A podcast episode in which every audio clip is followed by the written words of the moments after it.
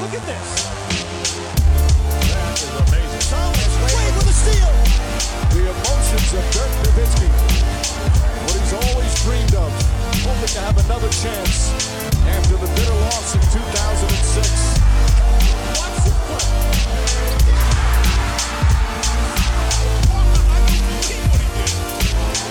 That is amazing. Hallo und willkommen zu Gutnext, dem deutschen Basketball-Podcast im Internet.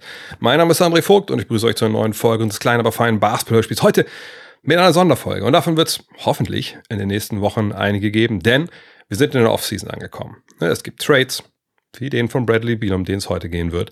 Es wird Free Agent Signings geben, etc. pp. Die Draft steht an.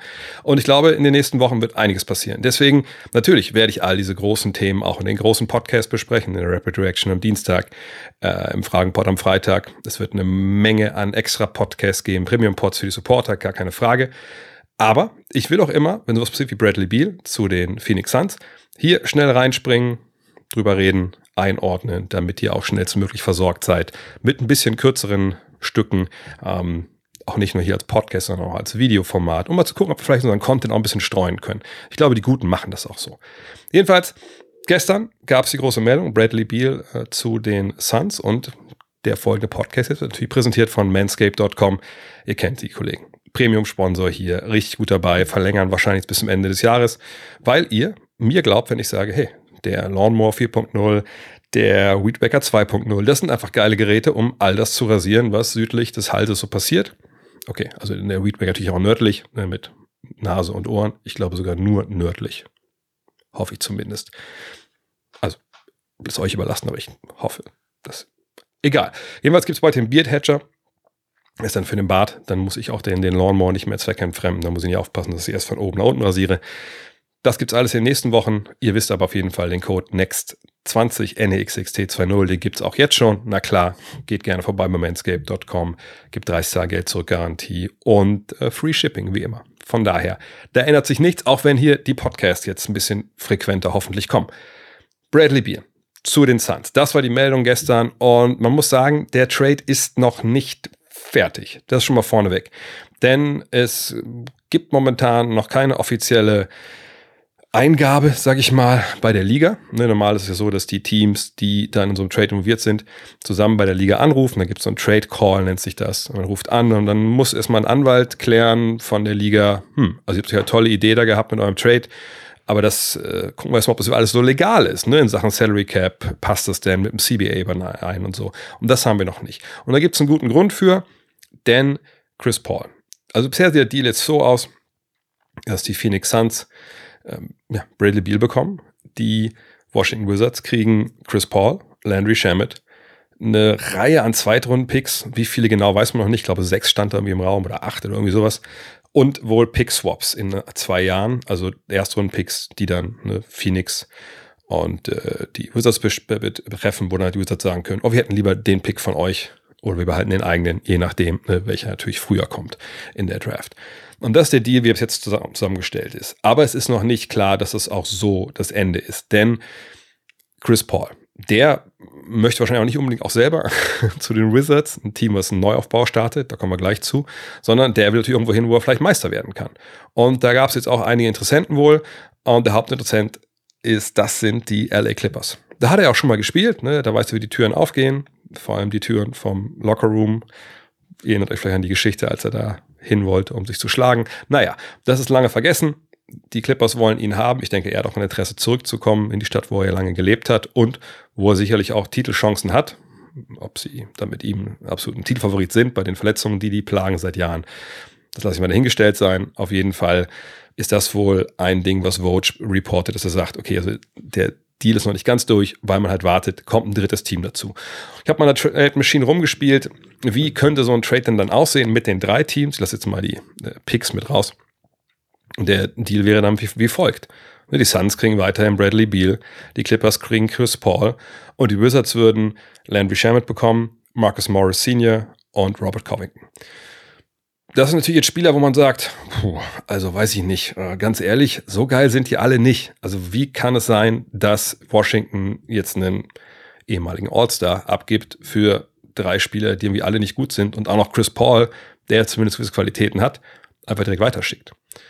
Und das liegt darin begründet, dass die Wizards neu anfangen wollen. Ähm, es kam ein neuer General Manager mit, mit Michael Winger äh, vor einigen Wochen. Der hatte eine Carte Blanche von seinem Besitzer Ted Leonsis, der gesagt hat, nein, also Mittelmaß, jetzt haben wir wieder die Playoffs verpasst. Mach mal bitte, schau mal, dass wir neu anfangen. Und du kannst eigentlich auch alles machen. Auch Bradley Beal traden. Problem für Winger war, naja, Bradley Beal bei all seiner Qualität, er hat einen sehr, sehr hohen Vertrag bekommen. Ne? Das ist fünf Jahre, 250 noch was Millionen. Was aber gar nicht so, ist auch schlimm, keine Frage, aber das Schlimmste war halt eigentlich für Winger, dass Bradley Beal eine No-Trade-Klausel bekommen hat. Also heißt, er hatte ein Vetorecht, jeden Deal, den Winger angeschleppt hätte, gesagt hätte, hey, ich schicke dich nach Milwaukee, die waren wohl auch sehr interessiert. Ich schicke dich, ähm, keine Ahnung, nach, zu den Clippers, schicke dich nach Dallas, egal was da nicht alles gab. Da konnte Brady Beal mal sagen, nee, möchte ich eigentlich gar nicht hin, habe ich eigentlich keinen Bock drauf. Ich möchte nicht nach Boston, ich möchte nicht dort, ich möchte nicht nach Miami, bla bla bla. Und dann konnte Winger nichts machen. Also er musste einen Deal finden, der Bradley Beal gefällt. Und wo er jetzt nicht total Bauchschmerzen hat, wenn er den Deal durchzieht. Und deshalb war bei diesen Verhandlungen eben nicht nur zwei Parteien am Tisch, sondern eine dritte Partei, und das war Mark Bartelstein, der Agent von Bradley Beal, der natürlich das dann für Beal geregelt hat. Du hast ja nicht Bradley Beal, der dabei sitzt und dann irgendwie Ja, Nein sagen muss, sondern das macht sein Agent. Und dann wurden es die Suns. Wohl auch, weil Bradley Beal dahin wollte. Sicherlich gibt es auch noch die, das kleine bekannte Detail, dass der Sohn von Mark Bartelstein, ich glaube, er ist Josh Bartelstein, bei den Suns arbeitet. Aber das hat damit wahrscheinlich relativ wenig zu tun, sondern Bradley Beal wollte diesen Deal so machen. Und das kann man verstehen. Ne? Der Junge will nach Jahren im Mittelmaß auch vielleicht mal irgendwie nochmal Playoffs und Titel gewinnen und Devin Booker und Kevin Durant. Das erscheint dann wahrscheinlich erstmal ziemlich attraktiv. Ob es jetzt attraktiver ist als das, was zum Beispiel Miami hätte bieten können für ihn, also für Beal an sich, denn äh, in so einem Deal wären sicherlich alle Protagonisten dieses ja, finale Runs der Heat da geblieben. Auch Tyler Hero wohl. Also es gab ein Angebot mit Kyle Lowry, Duncan Robinson plus Picks wo man da mal vorsichtig sein muss, was dann wirklich auf dem Tisch lag. Fakt ist, Bradley Beal wollte zu den Suns und deswegen kommt er da auch hin. Und deswegen gibt es halt auch so wenig Gegenleistung, weil die Suns einen Spieler aufnehmen, der in den letzten Jahren hm, nicht so viel auf dem Feld stand. Gut, da waren natürlich auch Covid-Jahre dabei, aber Bradley Beal in den letzten Jahren auch nicht unbedingt äh, ja, in der hundertprozentigen Gesundheit äh, geschlagen. Die kriegen einen Spieler, der sehr, sehr gut bezahlt ist, eigentlich ein Dreierschütze ist, aber den letzten Jahren einfach seinen Dreier auch nicht richtig toll getroffen hat. Das kann damit zu tun haben, dass er noch vielleicht eine zu große Last tragen musste. Fakt ist nun mal, sie bezahlen sehr viel Geld. Diese Trade, No-Trade-Klausel geht mit. Die ist jetzt nicht weg, sondern wann immer sie ihn weiter traden wollen, muss auch da Bradley Beal sagen, ja, den Deal, der gefällt mir. Also, boah, sie, sie holen sich da eine Menge an Bord, also einen überbezahlten Spieler mit Qualität, keine Frage, und diese Trade-Klausel. Ähm, die Wizards wollten einfach das loswerden, ne, diesen Vertrag und, und dieses, ja, diesen Stein um ihren Hals, diese, diese Trade, äh, No-Trade-Klausel. Und dafür wollten sie wahrscheinlich im Idealfall einen jungen Spieler, der sich noch entwickeln kann, ne, der auch vielleicht noch einen Leistungssprung in sich hat und mit seinem Rookie-Deal ist, also kostenkontrolliert noch ein paar Jahre agiert, dann wollten sie sicherlich auslaufende Verträge, weil sonst hätte es ja mit der Kohle nicht gepasst, und Draftpicks. Haben sie es jetzt alles bekommen? Hm, eigentlich eher nicht denn äh, Landry Shamet ist auch nicht mehr der Jüngste. Äh, Landry Shamet ist auch nicht ein richtig guter Spieler und kann auch gut sein, dass der gar nicht bei denen landet. Ne? Ähm, genau wie, wie Marcus Morris und Robert Covington, die ausländischen Verträge haben. Ich glaube nicht, dass sie nächstes Jahr da auflaufen unbedingt, sondern die wird man versuchen weiterzuschicken. Genau wie man es mit Chris Paul ja auch gemacht hat. Ähm, und deshalb ist dieser Teil des Deals, also dass du einen jungen Spieler haben wolltest, der vielleicht ein Star werden kann, der hat nicht funktioniert. Ausdauernd Verträge haben sie bekommen, außer der Verschemmet, der noch, ne, ich glaube, zwei, drei Jahre läuft. Da muss man abwarten, was sie mit dem machen, wie gesagt. Aber der kriegt auch nur 10 Millionen. Ich glaube, den kriegst du auch gut wieder veräußert. Und Draft-Picks, naja, viele Zweitrunden-Picks. Da muss man natürlich dann richtig gut draften mit, wenn man die äh, nutzen möchte. Oder man schickt die einmal weiter an anderen Trades vielleicht demnächst. Ähm, Pick-Swaps, das sind im Endeffekt wahrscheinlich, wenn man davon ausgeht, dass die Suns halbwegs gut funktionieren, späte Erstrunden-Picks. Aber ist nice to have ähm, wenn man da tauschen kann, falls es doch in die Brüche geht, da, wer weiß. Ähm, Fakt ist, es ist ein Deal, der so den Neuaufbau startet, da hängt auch viel mit dran. Ne, zum Beispiel Kyle Kuzma wird Free Agent.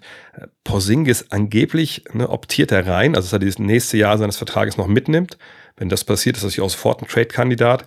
Ähm, Kuzma ist vielleicht ein Sign-and-Trade-Kandidat. Also Michael Winger hat da einiges jetzt noch zu tun. Das ist jetzt kein abgeschlossener Rebuild und jetzt kann er gucken, dass sie schön draften, sondern das wird weitergehen. Ähm, und von daher mag ich den Deal eigentlich für die Wizards mehr als für die Suns. Denn die Wizards wollten aber nur Kosten sparen, sagt, sie wollten Beal loswerden. Nicht, weil er ein Stinkstiefel ist, sondern einfach, weil es mit dem Neuaufbau nicht vereinbar ist, das Geld, was er bekommt. Und haben sie jetzt einen, einen jungen Spieler bekommen wie Tyler Hero oder so, den viele vielleicht gefordert haben. Nein, aber das brauchen, den brauchen sie auch nicht. Du brauchst eigentlich keine Spieler, die längere Verträge haben. Und wenn ich in der Heroes Vertrag ist ja gerade auch erst angelaufen, läuft jetzt gerade erst an. Wenn Miami die überhaupt auf den Tisch gelegt hat, ne, den, den braucht man nicht. Man braucht keinen DeAndre Ayton von den Suns, sondern man will anfangen mit einem möglichst bereinigten Salary Cap Sheet, dass man einfach neu anfangen kann. Das ist Winger wichtig und das hat er geschafft. Und ist natürlich in dem Sinne, was Beal kann, ein, ein schlechter Deal, weil man eben nicht Gegenleistung bekommt. Ja, aber das ist nicht Wingers Schuld. Winger war vergangenes Jahr nicht da. Winger hat ihm nicht diese No-Trade-Klausel gegeben. Das war das Regime vor ihm. Das war eine Katastrophe.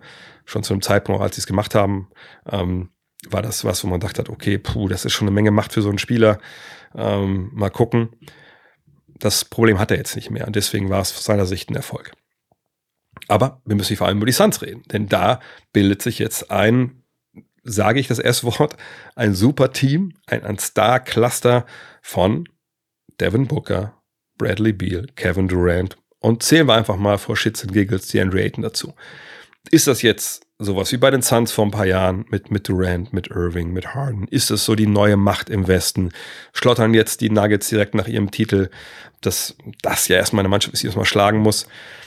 Schwierig. Ähm, denn ich, ich, ich mag den Deal aus Suns Sicht ehrlich gesagt nicht. Also ich verstehe, was sie vorhaben. Verstehe die Beweggründe.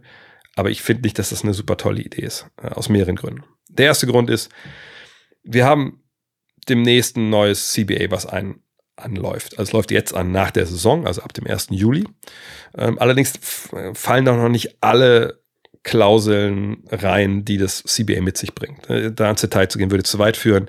Fakt ist aber, dass Teams, die super viel Geld investieren, die sehr, sehr viel Geld ausgeben und über dieser zweiten Luxussteuergrenze, die eingezogen ist, liegen, die haben es dann super, super schwer, ihren Kader im Endeffekt aufzufüllen mit, mit Spielern. Da fallen Exceptions weg, sie können keine Sign Trades mitmachen. Ähm, da gibt es tausend Details. Ähm, und eigentlich de facto diese Teams, die dann weit drüber liegen, und da werden die Suns sein, die können dann nur noch Spieler holen, die im Endeffekt das Minimalgehalt bekommen. Und ähm, da musst du erstmal ein paar Jungs finden, die dafür dann bei dir anheuern, die Basketball spielen können. Vor allem, wenn du kaum Draftpicks hast. Und mit diesem Deal, wenn er so durchgeht, haben sie einfach auch komplette Kontrolle über ihre Draftpicks abgegeben und eben auch die ganzen Zweitrunden-Picks. Also musst du dann wahnsinnig gut äh, Leute finden wie die Heat, halt irgendwie auf der Resterampe in der Summer League, Leute, die nicht eben gezogen werden. Und da bin ich sehr gespannt, ob sie das schaffen. Das ist nicht unbedingt äh, was, wo die Suns sich in den letzten Jahren mit Ruhm bekleckert hätten. Aber es ist eben auch ein neues Regime. Neuer Besitzer, Matt Ishbier, noch der gleiche General Manager, James Jones. Und ich, ich weigere mich immer eigentlich immer so schnell, ähm, die, diese Knee-Jerk-Reactions zu haben. Dieses, ah ja, guck mal hier. Also die erste Idee, die du hast, ist die beste. Aber in dem Fall, wenn wir sehen, was passiert ist bei den Suns, seit Matt Ishbier den Laden gekauft hat, dann fiel da der Trade von Kevin Durant rein. Monty Williams musste gehen. Und jetzt dieser Deal. Das hat schon viel von New Owner Energy und äh, ne, ein neuer Besitzer kommt da rein mit Schwung und will jetzt auf Biegen und Brechen was erzwingen. Und uff, das sind meistens nicht die geilsten Entscheidungen, die da getroffen werden. Und ähm, ich, ich weiß, dass die Zeit gedrückt hat. Man hätte diesen Deal nicht nach dem ersten siebten machen können, eben weil dann diese neuen Restriktionen kommen. Und ich weiß auch, dass man natürlich denkt, hey, wenn wir Booker haben, wenn wir äh, Beal haben und Durant und Aiton, dann haben wir drei Schützen, die draußen einfach eine Menge machen können. Wir haben zwei Jungs, die Pick and Roll auch laufen können, eben mit Booker und Beal. Ey, alles andere checken wir danach. Wir kriegen bestimmt noch einen halbwegs coolen Backup Point Guard, weil ich schon denke, dass Booker oder Beal, die es auch schon mal gemacht haben, wahrscheinlich starten werden auf der Eins. Ähm, einen Backup Point Guard kriegen wir mit rein, der irgendwie dann den Ball verteilt. Ähm, und den Kader, irgendwie kriegen wir das schon hin, dass wir den ne, dann vervollständigen. Aber das wird schon eine ziemliche Aufgabe sein, da einen Kader zusammenzustellen, wo du Qualität findest auf Positionen, sagen wir mal, 6, 7, 8, 9, vielleicht sogar 10. 10 natürlich eher nur für die reguläre Saison. Und ich denke, das ist eine Aufgabe, die kaum gelöst werden kann. Ähm, weil ich, ich einfach nicht sehe, wer bei dem Angebot von Teams, die man hat, die Meister werden können, wo andere Teams mitbuhlen werden, um eben äh, Veteranen, die fürs Minimumgehalt äh, spielen. Warum sollten die unbedingt nach Phoenix gehen? Denn ich glaube, das erste, was du willst, wenn du ne, das Minimalgehalt irgendwo anheuerst, ist natürlich ein, ein klarer Weg zum Titel.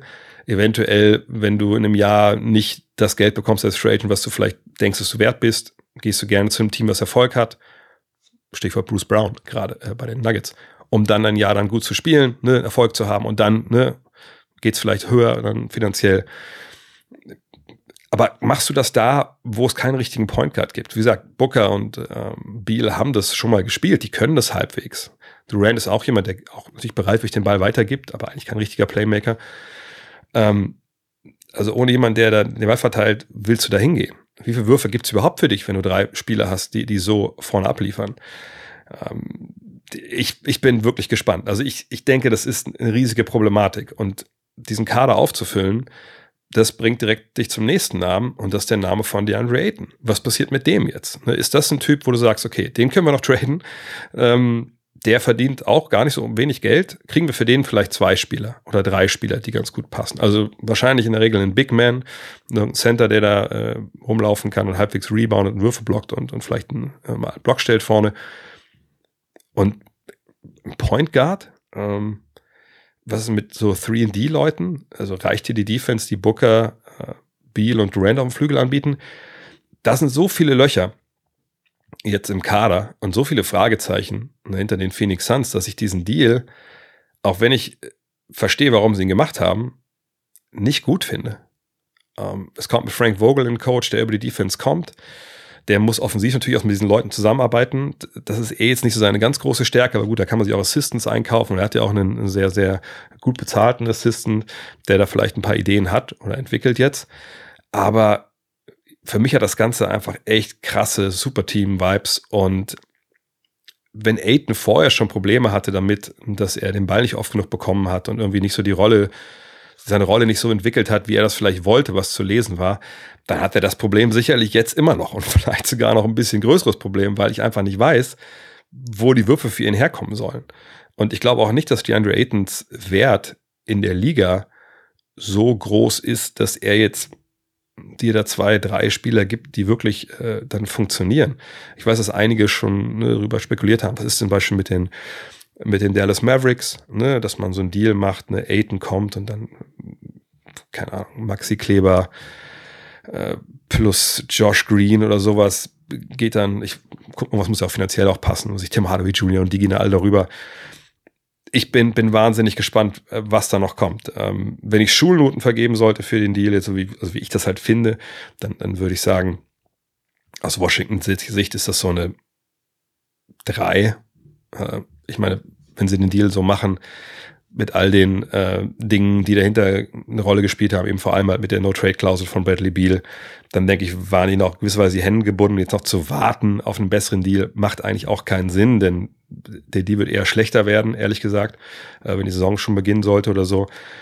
Und aus Phoenix Sicht, ich bin da eher so bei vier Minus. Ähm, ich sehe schon einen Weg, wie es funktionieren kann. Du sagst, drei Spieler draußen, der dynamische Offensive. Aber Durant ein Verletzungsproblem letzten Jahre, Beam Verletzungsproblem. Du hast noch keinen Point Guard. Sicherlich, ich meine, jemand wie Dennis Schröder, wenn er fürs Minimalgehalte anheuern würde, das wäre natürlich jemand, der da gut reinpasst äh, und den Ball verteilen kann.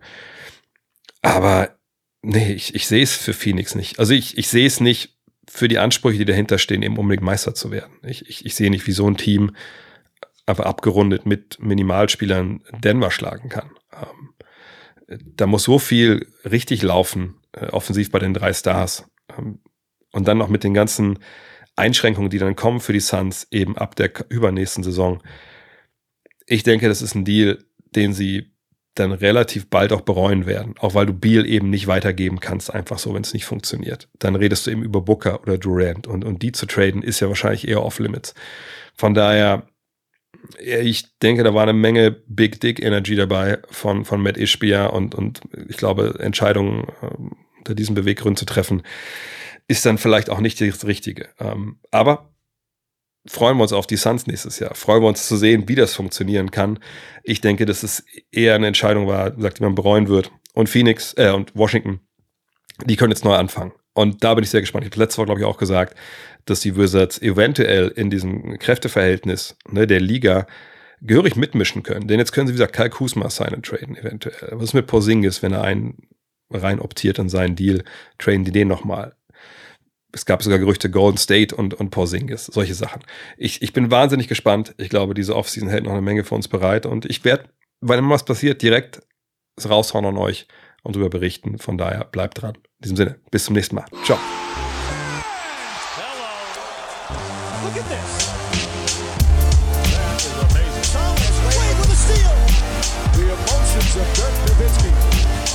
What he's always dreamed of. Hoping to have another chance